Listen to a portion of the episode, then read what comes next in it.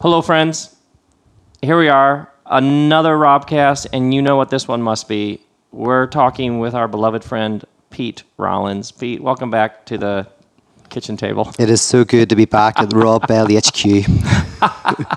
The um, this is the third episode of an introduction to love, which is my title. Yeah. Your title is slightly amended. Well, my title was Making Love, and then somebody on Twitter said it should be Making Love Wins.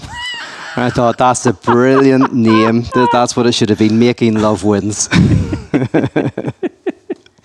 Oh my word. Okay, and it's interesting because I just returned from Bible Belt tour. The number of people who are like l- loving the love series. Well, well, I've been loving watching the Instagram of your tour. It looks like it's so much fun. It is so much fun.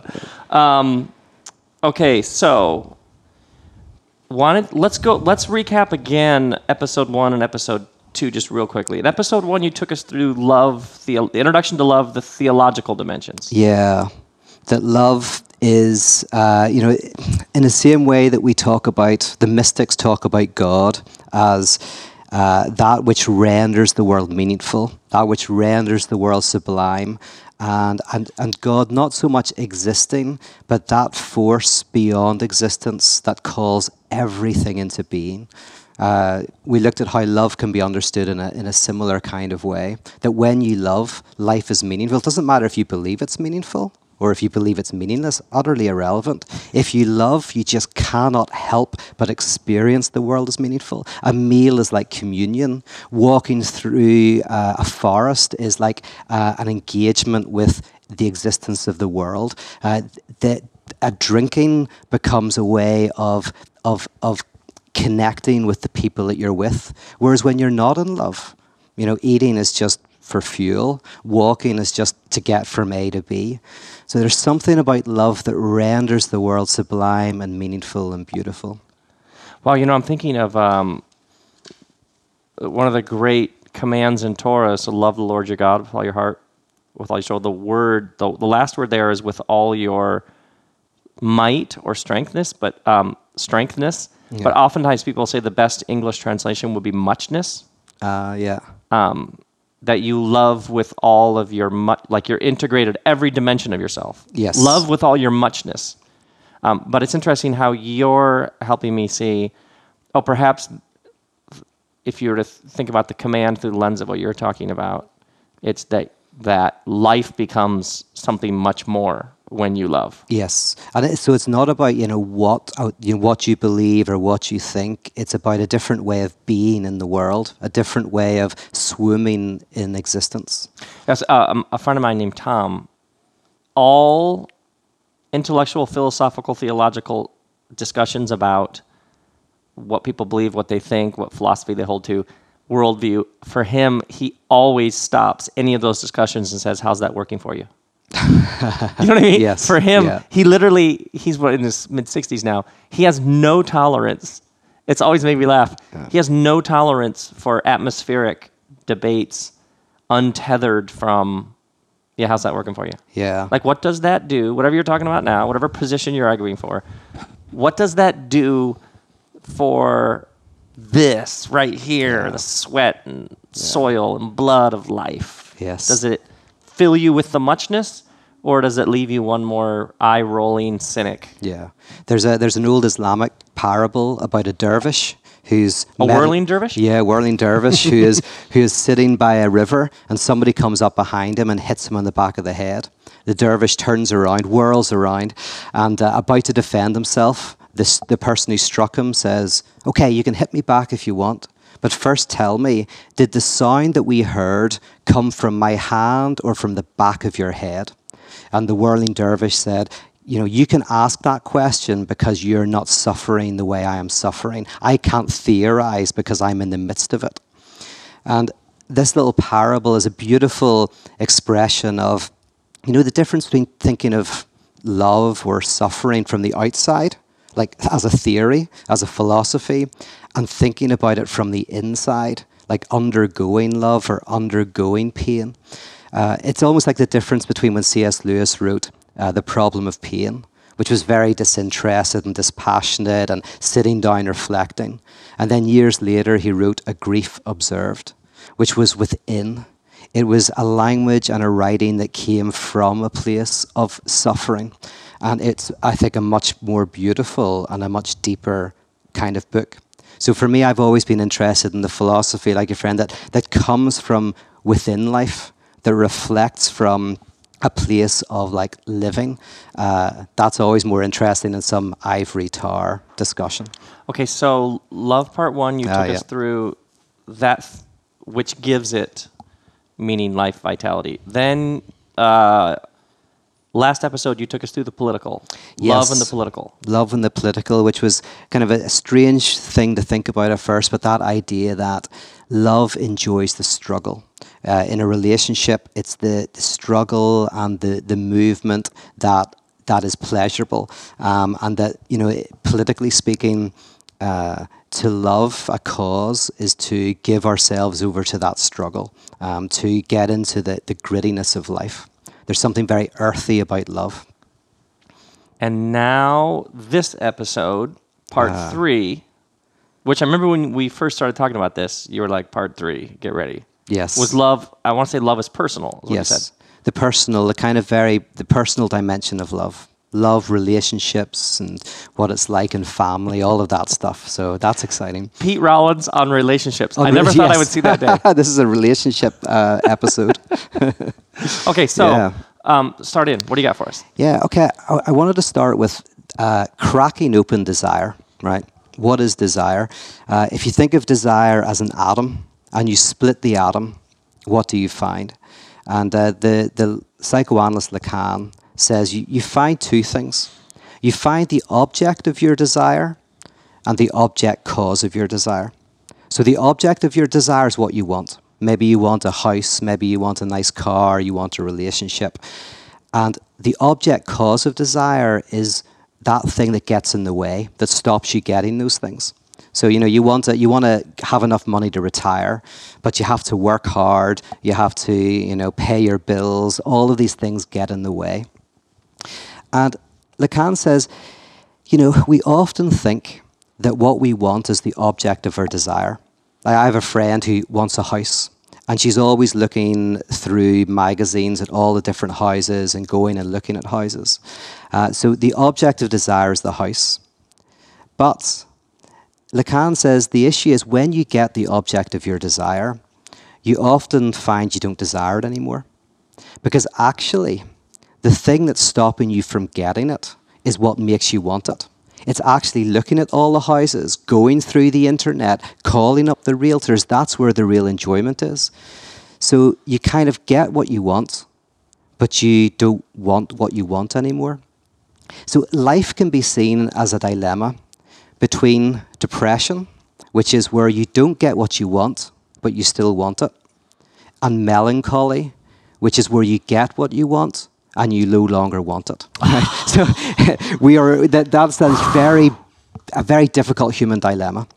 The difference between depression and melancholy. Yeah. Depression, you can't get it, Yeah, but you but want you still it. want it. Yeah. Melancholy is you actually got it and now you don't want it anymore. Exactly. Which is everybody's closet. It's filled with clothes that were at one time brand new. And you're like, oh, if I just had those trousers or trousers, um, wh- whatever item of clothing, everything in your closet at one point was, oh, I Exactly. should get those. Then you get it, and then it's all filled. So it's melon. Yeah. Okay. Yeah. So, like, oh, that's a really interesting. Where did you get that? That distinction's that's a very powerful distinction to me. Yeah, it's a tactical distinction that I got from psychoanalytic theory. Uh, and I think it beautifully sums up a problem. There's actually a philosopher, um, it was, uh, who was it? It was uh, Schopenhauer, who said. Schopenhauer? Schopenhauer, Arthur Schopenhauer. German? Uh, yeah.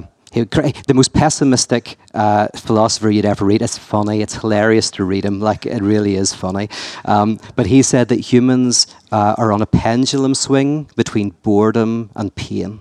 so either you're in pain, which means you don't get what you want, or boredom, which is where you do get what you want. Uh, and the trick is, how do you escape this dilemma? That I can see why. that is his spectrum. Yeah, yeah. That is amazing. that is fa- fairly pessimistic. Yes. I know. And it, it was beautifully said by Freud. Actually, Freud had two terms uh, that are really useful. Uh, one is called the pleasure principle. And the pleasure principle is what you want. So, for example, when you're a kid, you want to climb trees, eat chocolate, and win all the games that you play, right? So that's pleasure principle. You want pleasure. The second term is reality principle, and that's what gets in the way. So you want to climb trees, but your body won't let you.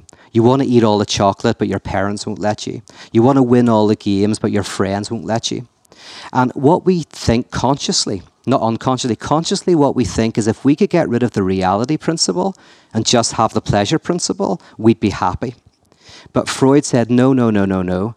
The reality principle is what gives pleasure to the pleasure principle. It's precisely because you can't just climb Everest by thinking about it, but you have to work, you have to struggle, you have to get fit. It's exactly the obstacles to what we want that gives pleasure to those things. So, weirdly, we as human beings live in that knot. And there are religions that promise the pleasure principle. So they say you can have everything you want. And there are religions that promise the reality principle get out of desire and just accept nothingness. But neither work because there is this sense in which to be human is to exist in this difficult tension between the two. Because every story, every great piece of art, every saga that we tell around the table is the interplay between those two. Exactly. Back and forth. Yeah. And that, that's why an analyst will say this. It sounds weird at first. If someone's a gambler and you think, oh, they're, they're addicted to winning, but the psychoanalyst will say, no, often they're addicted to losing. The, the gambler is addicted to loss because it's the losing that makes the winning look so good. The fact that they're always putting money into those slot machines to win, actually, if they won all the time, they would get bored. What you know, if you won all the time, what you'd get ten grand in a year or something, and you just get see flashing lights, it would become completely boring. But the fact that you're losing all the time generates the fantasy that winning would be fantastic. So what weirdly happens is we think we want the winning, but unconsciously we want the losing so that we have this idea that there's something truly satisfying. Like take an example of you and I writing books. Maybe I want to have a number one New York Times bestseller. Well, the obstacle is I have to write the book. I have to think of that perfect way to phrase that sentence. I have to get rhyme and rhythm in the words. I have to do all that. And I think that's the work, that's the obstacle to the number one New York Times bestseller. But actually, that can be where the real pleasure is. Getting a New York Times bestseller, yeah, we'll be happy, that'll be great. But it's actually the work is where the pleasure is. The not You getting what you right. want. Yeah. Absolutely. Yeah. That's very true. But the problem with our society is that we are promised objects that will fulfill us. And so we think that that's the object to get something that will totally satisfy, make us feel great. But it never works. So what we end up with is desire and suffering and struggle. Now the funny thing is that's actually that what that's what keeps things alive. Like if we actually got what society promises us, we would realize that that's all rubbish. It doesn't work. But because it doesn't work, we keep we keep falling for this idea that there's some object out there, money, a car, a house, a number one bestseller, that will just oh magically make me feel fantastic. But it doesn't happen. Okay, keep going. So we Yeah. have pleasure principle. So pleasure principle, reality principle, principle. And we live in the knot that they create. Um, there was a there's a guy Nozick who did a thought experiment where he said, imagine you could go into a virtual reality machine and get everything you want. Uh, what would happen? Now he he was actually saying that we might not do it because there's things that are more important than pleasure. But Freud would say that Nozick misunderstands. He thinks that that would be a pleasure machine, but it would be a pain machine. It would be horrific. It would be the worst thing in the world to happen is to get everything you want. Um, I don't know if we talked about this before, but there's a great episode of The Twilight Zone in 1938 called A, a Nice Place to Visit, where this low life criminal called Rocky Valentine gets shot when he's robbing a jewelry store. And he wakes up, and there's this guy called Pip who welcomes him into the afterlife. Now, everything looks the same. Rocky Valentine holds out his gun and says, Give me your wallet. And Pip laughs. Here's your wallet, but you can have more than that. What do you want? He says, Take me to your house. So he takes him to a mansion and he says, Wow, you live here? And Pip says, No, I don't. You live here. This is your place.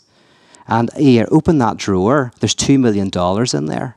Rocky Valentine's going, My goodness, what is this?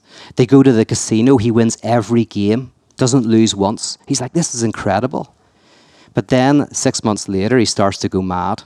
He says, I can't stand it. I don't want to win every time at the casino. And Pip says, Well, tell me what percentage you want to lose. And he's like, That's not the point, you know? He says, I shouldn't even be in heaven. And Pip starts to laugh and says, Whatever gave you the idea you're in heaven? This is hell. And then, you know, Twilight Zone pulls back. Rocky Valentine is condemned to have everything he could ever want. Yeah. I love that. I heard you tell. I remember. Oh, yeah, I told that, in the Largo once, I think. Oh, I love that. Yeah. Okay, now take us Yeah. back to love then. So in relationships, this plays out a lot. I, I want to give an example that's actually a true example of some people I know who I've worked with, but you know I've seen it a hundred times. We'll call them Jack and Jill. They've been married for ten years. They don't really desire each other much anymore. They're friends, but there's no real sexual chemistry. And then Jack has an affair with Snow White, and this affair gets found out very quickly. Now, on the surface, Jill is very upset. Jack feels really guilty and they decide to break up. They decide to walk away.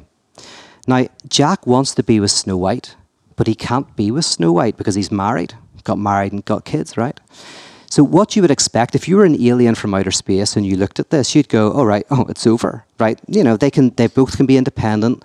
Jill can go off and find somebody. Jack can do his own thing, and sure enough, that's what's going to happen. But then it doesn't. A week later, Jack and Jill are sleeping together. Uh, they're planning weekend retreats, you know, away to like London and all of this kind of thing. And Snow White's nowhere to be seen. So what's going on? Okay. Well, it's interesting because for Jack, the object of desire is Snow White. That's what he wants. I want Snow White. But the object cause of desire, that which makes it impossible, is his wife, Jill. He can't because of her. So he's always saying to Snow White, ah, "We- It's an impossible relationship, but if I could, I would be with you. As soon as the object cause is taken away and he can have what he wants, well, he no longer wants it, which is a typical obsessive move. An obsessive is someone who's always fancying someone they can't have. And as soon as you take away the obstacle, they don't desire them anymore. Now, for Jill, it's slightly different. For Jill, now, the object of desire is Jack. She starts to desire him again. And the object cause of desire, the obstacle, is Snow White. You know, she is stealing away her husband and her husband's desire. So while on a conscious level, an alien would go, like, it's obviously logical that Jack and Jill are going to split up and Jack is going to go out with Snow White.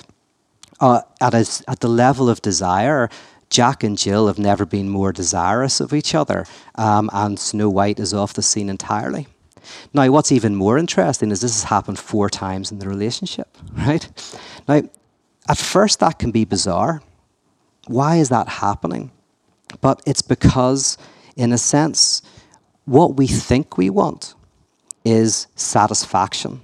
Jack just wants to be with Snow White. You know, that will satisfy me. But what they really want is their desire evoked. What they really want is the struggle and the intensity and the, and the, and the need. And that's, and that's what this affair generates. But the problem is this it hurts everybody. Everybody is hurt.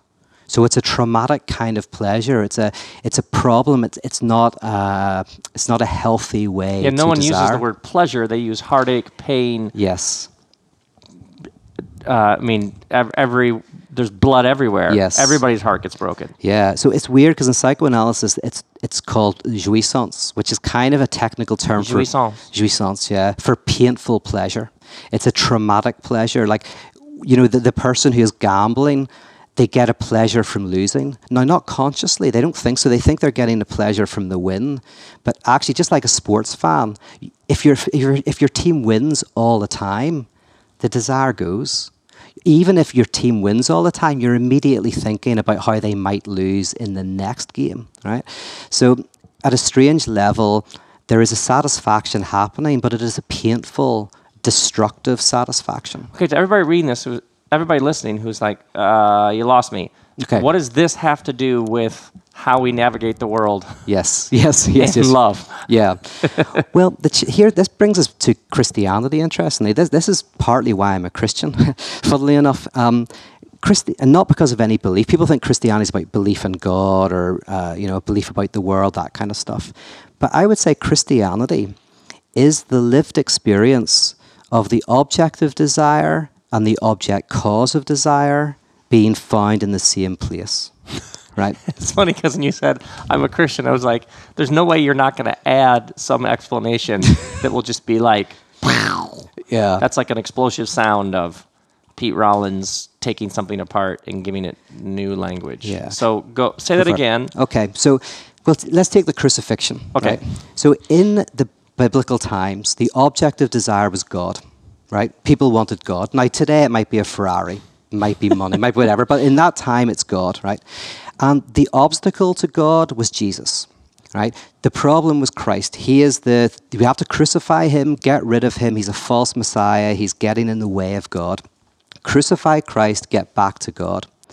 And then Christianity does an ingenious move. It says the object of desire is the object cause of desire. God is Jesus. Now, at first, that's very abstract. What does that mean?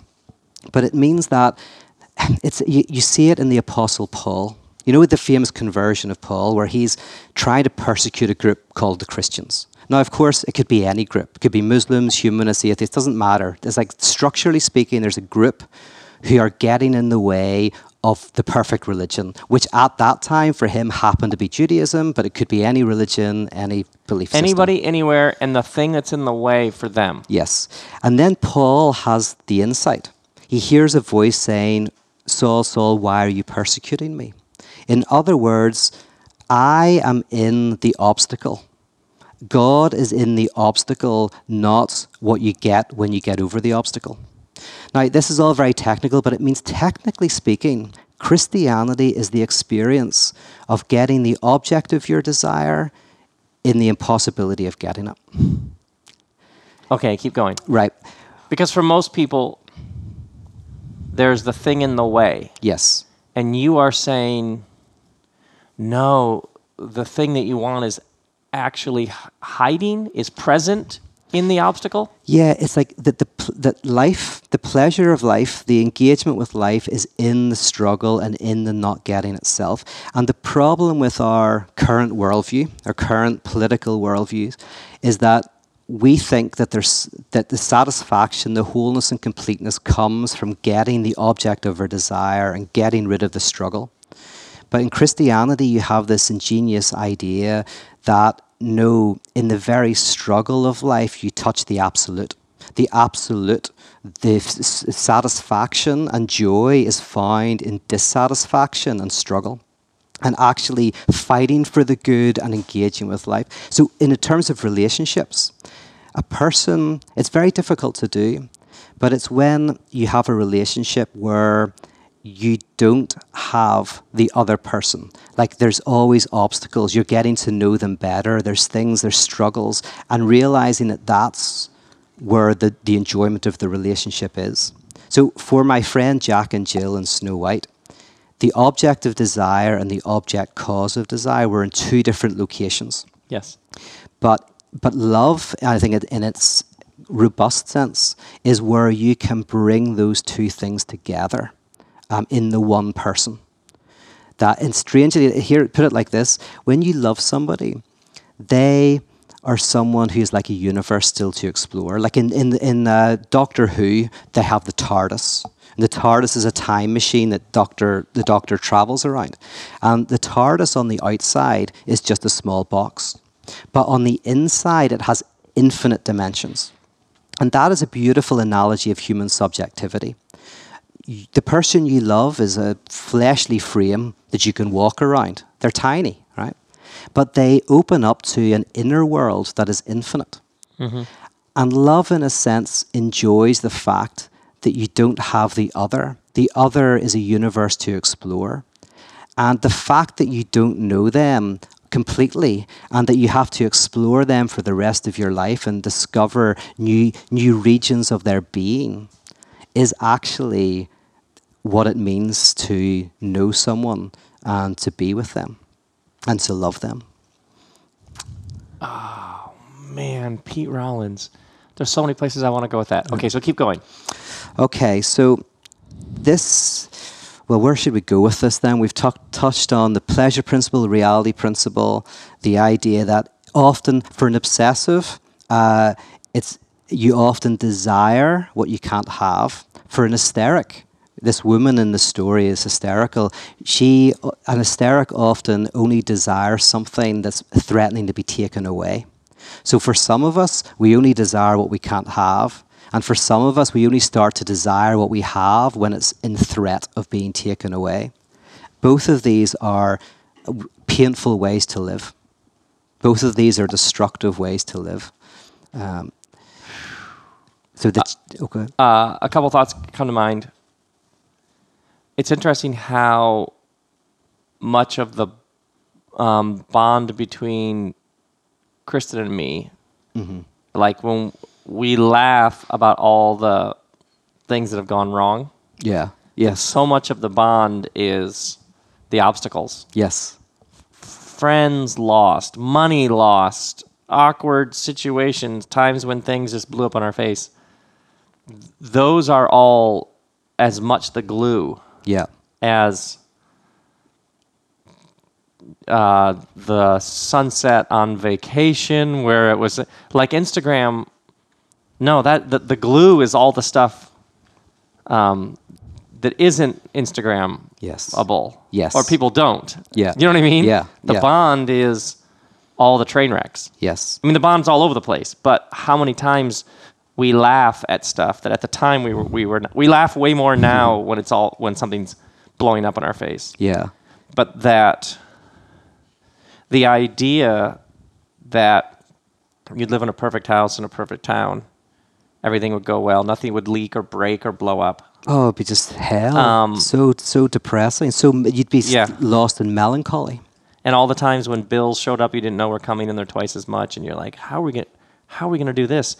All of that is actually the stuff Yes. that yes. you look back on Yeah. that bring you together. Yeah. So the the real challenge uh, for us, you know, in relationships and also in our lives, is to break away from the structure that is virtually ubiquitous, which is we're promised what we want, which is wholeness, completeness, and satisfaction. But we're given what we need because it never works. So, like, you know, we end up not getting quite what we want. But we get that in a way we don't like, right? So we are promised what we want, wholeness and satisfaction. We end up dissatisfied and we dislike the dissatisfaction, right? The difference is to is to actually get what we need, which is dissatisfaction, realize that dissatisfaction is part of life, but learn to enjoy it, learn to revel in it, learn to embrace it. And, and when we're able to do that, I think uh, you know we can have a much richer form of life. Exactly what you're talking about is that you're th- th- those struggles that you and Kristen have had over the years. The the the that's where the real growth and pleasure. Okay, so if you so somebody comes to you and they're like, I just want to find somebody, so they're going on every dating app ever. If there's a Pete Rollins Yeah. dating app, how is it different? Okay. Yeah, it's basically. uh, I, I, um, I think we took this out of the last one, so I don't think I mentioned I, that I, I wanted to create. I still want to create a little heart that you know the way those hearts you get and you break them in half, and one person wears one half, the other person wears the other, and then they join together perfectly when you're together. Well, I want to create one where when you put the two halves together, they don't fit. Right? That's my dating app. Is that you know because at the moment Somebody is just hearing this right now. They're good with metal. They're going to design it. And I send know. It to you, I hope sure. so. I really hope so. Um, because in a sense, that's more true to life, but also that's the enjoyable thing about a relationship. Is funnily enough, a dating the dating apps where you try to find a person who is going to complement you entirely, who reflects your political ideals, your religious ideals, all of that. That's called love in the imaginary in psychoanalysis, which means you basically try to find someone who is a reflection of all your ideals. It never works. Because if you're looking for that, eventually, well, the other person will think differently from you about something. And it's hilarious how it happens. People break up not because they have a major difference, like they come from two different parts of the world. Uh, one person is from like Russia and the other person from Ireland, and they have totally different religions. People will fight over they share the same religion, they go to the same church, but one of them is a pre tribulation rapture person or whatever, and someone is a mid tribulation rapture person, and, and the other just doesn't reflect some tiny difference can be enough to break two people apart.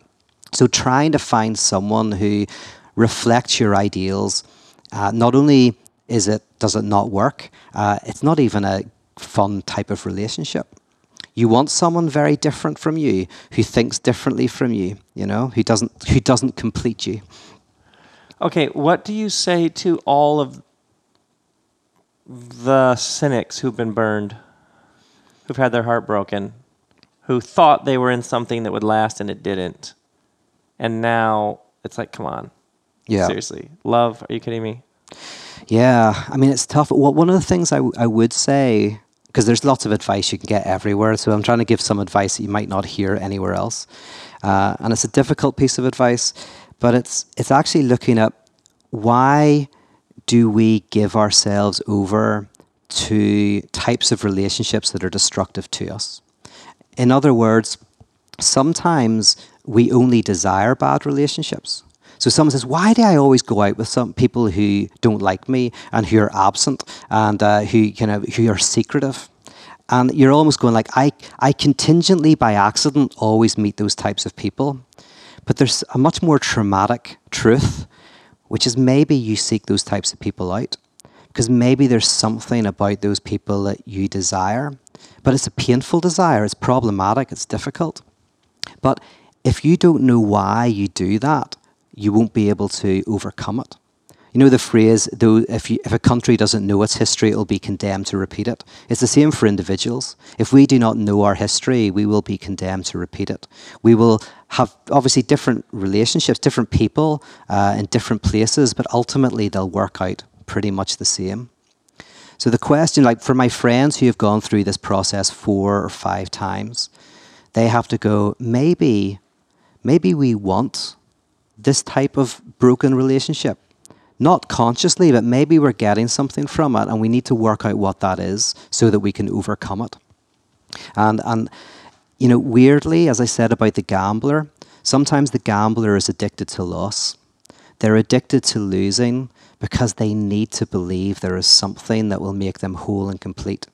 Because they're not able to look at the difficulties in their life and work through them. And the first thing they have to realize is, oh, I want some magical sacred object that will make everything good. Because I've had lots of suffering in my life and I, I'm scared of looking at it. I'm scared of working through it. I just want something magical to help. And going to the casino and betting and gambling and losing all the time keeps the fantasy alive that if only I could win that roulette table, everything would be great. Maybe I have to come to terms with the fact that life is difficult. And that's the first step to, to real joy. Oh, that's good. Um, now, what about the couple who have been together for a number of years and they're Yeah. just in a rut? It's just going through the motions. And so they listen to you and they're like, love, yeah, whatever. It's just sort of what it is. And it's not Yeah. really, we're just in a, yeah, like a Yeah. rut. I mean, and that happens. My goodness, like that's happens all the time. Um, and in truth, the difficulty is often is because you get what you want. Sometimes, you know, maybe you were in a Christian college or something, and you imagined, you know, marrying if you're a woman, the uh, the, the baseball star. I don't know what you call them. I'm not This is from. such an Irish, that is, it's such an you Irish are look at like America. trying to, as an Irishman, think up something. And we're all like, what, what, what, a What he Christian, talking what? about? Yeah, yesterday I was speaking somewhere and I was talking about sports Baseball bars. stuff? I was talking about sports bars and I was saying how, you know, the dancing and the whatever. And someone's like, we don't dance at sports bars. Like, oh, right, okay. I'm an Irish guy thinking about what Okay, Americans so do. So apparently in your example, there's some person in some country, and she Yeah, the cheerleader marrying the jock is the, or those those correct so terms? tired. It's so tired. It's so tired. What's the right. It's a updated cliche version? Of a cliche of a cliche. It's the nerd Well, let me get to let me get the. to what you're you're trying to say. So, some stereotypical. This is my ideal person. Yes. that's what you're trying to get. That's at. what I'm trying to get Okay, let's keep it really vague. really vague. When you're young, you want that person, and you want the house, and you want to settle down. You want you have a vision of what you want. Whatever it is you in your get it. head that is like this is how it should supposed to go. Exactly. And then you get it. You get it all. And now you're in pain. You're actually not in physical pain, you're in it's kind of emotional pain. You take painkillers and Valium and stuff like that just to get through the days. Yeah. So what's happened is your desire has stopped because you've kind of got the object of your desire, but not the object cause of your desire. Yeah. So the challenge in that type of relationship is how do we get an obstacle? How do we get a struggle back into our lives? Um, now, if you do not do this consciously, you'll do it unconsciously. In other words, you'll have an affair. You'll burn down your house by accident, but not really by accident. You'll do like because in a sense, unconsciously, your body wants to get things started again. It wants to get the motor running. So what? So midlife crisis, racking up massive financial debt for things Yeah. you don't need. But sometimes what people are doing yeah. Is simply trying to dig a hole. Yes. That will then have to cl- climb out of. It's basically like, yeah, like a spark to their desire. They're trying to spark. Now, not consciously, unconsciously, and that, you're exactly right. You rack up huge credit card bills. You have a purchasing problem, or people steal. You know, there's the thing where people who don't need to steal stuff go and steal things, right? Stars who are found stealing like oh, clothes out Oh, yeah, of a, yeah, yeah. a shop. Now, a lot of this unconsciously is because your desire is dead. You're a star. You've got everything you want. You're you're trying to get struggle back into your existence. Now, if you don't do it in a healthy, conscious way, yeah, your body will find unhealthy ways. You will have an affair. You will rack up ten thousand dollars of debt that you can't pay off. So one of the things when somebody feels like, oh man, this thing has lost all its electricity and spark, is like almost to turn your radar on and to be aware, oh, this is where oftentimes people do things really destructive Yeah. in an attempt Yeah. to plug the electricity back in. Yeah. So maybe you know somebody might go. Actually, you know what? I want to start a small business. Uh, you know, I want to. You know, I want us to just to travel. I want to sell the house and buy a, a you know a van and go live in a forest. No, I'm not going to do that. that sounds horrific. Don't do that to anybody. Don't do that. but but there are oh. tho- those are conscious ways of almost saying to yourself, we have to think of a good and healthy way to bring good and healthy struggle back into our relationship. Because if we don't, it will happen and it will happen in a really bad way. See, that's really interesting. So, so in health, you say to each other, the one says the other, you know, honestly, I'm so bored. Yeah. And okay, then let's cook something up. Yeah. Let's try something, go somewhere. Yeah. Let's transition. Let's be open to this. Let's learn this. Let's explore this. Let's let's blow this up in healthy ways. Yes. And the challenge Because otherwise, yeah. it'll all be submerged. It'll be some sort of shadow, and it'll express itself in all sorts of like like a pot, yeah, like a boiling pot. You've got the lid. Eventually, it's going to. If you don't give a little bit of steam, it'll blow. But the challenge is not to think that the new challenge will satisfy you Ah, and make you there you whole. That's the big challenge. The challenge is to, as I said about you know Christianity in its structural sense, brings together the struggle for what you want is what you want. You know, just as you know, God is Christ. You know, the the struggle for what you want is what you want. So you go, we're gonna we're gonna you know set up a small business and we're gonna do this. But you know what? We're not going to be depressed until it works. We're going to Right. enjoy it. Right, right, You know, right. in fact, in fact, once it works, maybe we should sell it and do something else. Which You is know? what often people do because they're Yeah. like, oh, actually, it was the imagining and it was the launching that was actually the joy. The joy, yeah. So most of us just misrecognize our joy. That's the problem. It's not that people are getting pleasure, it's that they're misrecognizing their pleasure. So the business person who is working hard to make all this money, they don't realize that they're actually enjoying the working hard.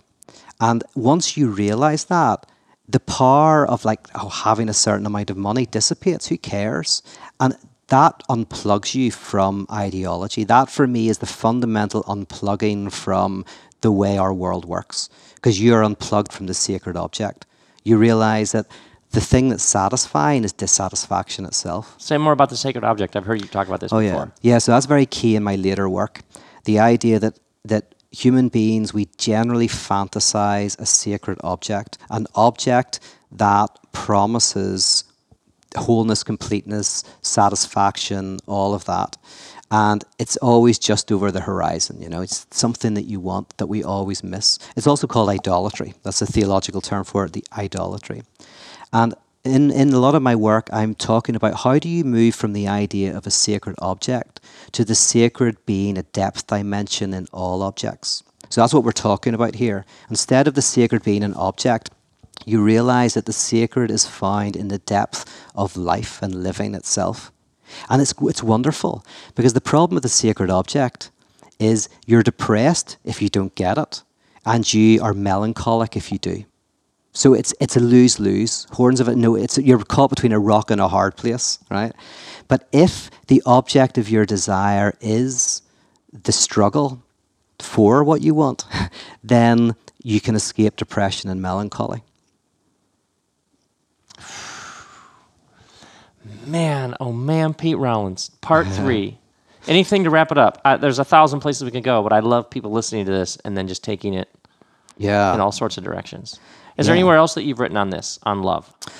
Um, I'm trying to think. Not oh, I've got a I've got a book of fairy tales I've written uh, that uh, that is uh, are being uh, illustrated at the moment. It's going to come out in a comic book later in the year, and it's called Enduring Love. oh, enduring like, yeah, like- because love is so difficult to endure. exactly. okay, so there's more coming on love. yeah, and that that's it's called it's called um the subtitle is uh, you know Tales from the Lonely Forest because uh, all these it's all about these animals who live in the lonely forest who are trying to work out how to love. Uh, so I'm very excited about that. There's lots of like furry little creatures who are suffering and struggling. And then the book, An Introduction to Love by Pete Yeah, Rollins. I'm gonna have to do that. titled by Rob Bell. That's coming out when? That's going to come out. It's going to be written in 2018. Hopefully, come out 2018. I love it. Love the idea of it. I'm so happy that we're friends and that you can come on and do these things. Uh, man, I so appreciate your friendship. I so appreciate doing this. and these, uh, man, this is so much. This is really, it's really, really rich. There's so much to think about. Yeah. Let alone all the people you mentioned, who I'm later like, I'm gonna have to go read so and so. Oh, Or who's yeah. the who's the pessimist? Who's the German pessimist? Haber. Oh, oh, uh, I, um, Boredom Arthur Schleiermacher. Yeah, he wrote a book called is it On Pessimism. on. Yeah, it's very, very good. the first essay is worth the book itself. Yeah, On pessimism. On Pessimism. I think it's called On Pessimism. I'll have to check that. this might this would be one of the only people in the world that I would not have. I would like. I'm sure we'd find all kinds of things to talk about, Yeah. but I'd also be like, man, dude, we are not on the same No, frequency. yeah. I mean, the thing about Schopenhauer is, I think that you read him and you see the depth of the problem. Yes. Right. Right. and, Right. And then you, and what, basically, what he destroys is he destroys the idea that there's something out there having, let's say, the right relationship, the right Well- religion, the right this. He destroys all that. Like once you read Schopenhauer, you're like, oh my goodness, I'm not going to be happy because I got some sacred object. Yeah. But then he opens up the possibility of, ah, maybe I can be happy and joy. By the way, this is a technical definition of joy for me. Is joy is in the the pleasure you get from not having what you want. This is what C.S. Lewis said. C.S. Lewis said joy is like experiencing uh, a possible world that doesn't quite exist. It's like it's like an aroma of something you don't have. It's a it's a you you Hunger for a food that doesn't exist. Exactly. But it's not, that can be painful. We can be depressed by that. But joy is when you actually like it. You go, wow, that's great. I love that. And scientists are a perfect example. Like scientists love not finding mm-hmm. the answer. Yeah. People think that scientists are addicted to answers. No, they're addicted to not having answers. As soon as a scientist gets an answer, they put that to one side and throw themselves back into the questioning again because the joy of science is the ongoing discovery and what would be the worst thing for scientists is if they discovered a theory of everything that explained it all what would they do then that'd be uh, terrible it would be a disaster This is what changed Mean, this was about 10 years ago. That, that insight about my work, mm-hmm. that, oh, when I finally came, when I came to understand how little control I had over how people would respond to my work, Yeah. and when I realized that ener- ener- any energy try- spent trying to manipulate or control how people would respond to my work was a waste of energy. Yeah. It didn't honor people or the work. And that the only thing to do was just do my work Yes. and enjoy it. Yeah. And I see that in That was you. Mean, that's a. Yeah. major, major, major life moment. Oh, the only thing left to do is just throw myself into it with joy Yeah. and do it. That was one of the first things I saw about you. When I first met you all those years ago, I was like, you just love the journey. you just like, like literally, I was almost in too much. It was like, you are so excited about the process, the artistic process itself. Oh, sure, You know, and, and actually the, the goal, and I, I know people who are, who are obsessed with the goal, so they're unhappy. I have to write this book, but then I'll get the audience, and then I'll have this, then I'll hmm. have that. And that's a depressing way to live. But when It's you're not how it sitting there, and I say, you- you're saying like, and because your books have this rhythm, and you're, so I say like, going like, how do I get that lyrical rhythm? How do I find that sentence that just pops? Like, and you're loving not having what you want because you're loving the process of writing. Absolutely. And and actually, as you, well, you know better than most. Whenever the book actually, you know, is the day uh, that it's published. Yeah, that's a nice day, but that's not where it's all the fine, enjoyment but is. Fine, right, right. Oh, And I've noticed this with lots of people in the work. The whatever the day, the big thing coming up is often a letdown Yeah, because it promised a number of things it can't deliver. that's. That's what the sacred object is. It promises what it cannot and if deliver. you can throw yourself into each the day and the slog of each day, yeah, then you're not as devastated when whatever the, the big moment, whatever it looks like in whatever area of life it is, it, it has less of a chance of breaking your heart because you see it in a larger.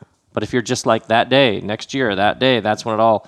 Um, Well, you it- said it may be beautifully there, fantastic yeah. and it may totally let you down. yeah. Like the way know. you said it, because the, the the end goal doesn't give you as much as it promises, and then the opposite is the struggle gives you a lot more than it promises. Absolutely. That, and that's the key. That's it. You got you re, we have to realize that Yeah. that the goal gives us so much less than it promises, but the struggle, if you if you orient yourself correctly to it, you will realize that it gives you so much more than it Yeah. promises.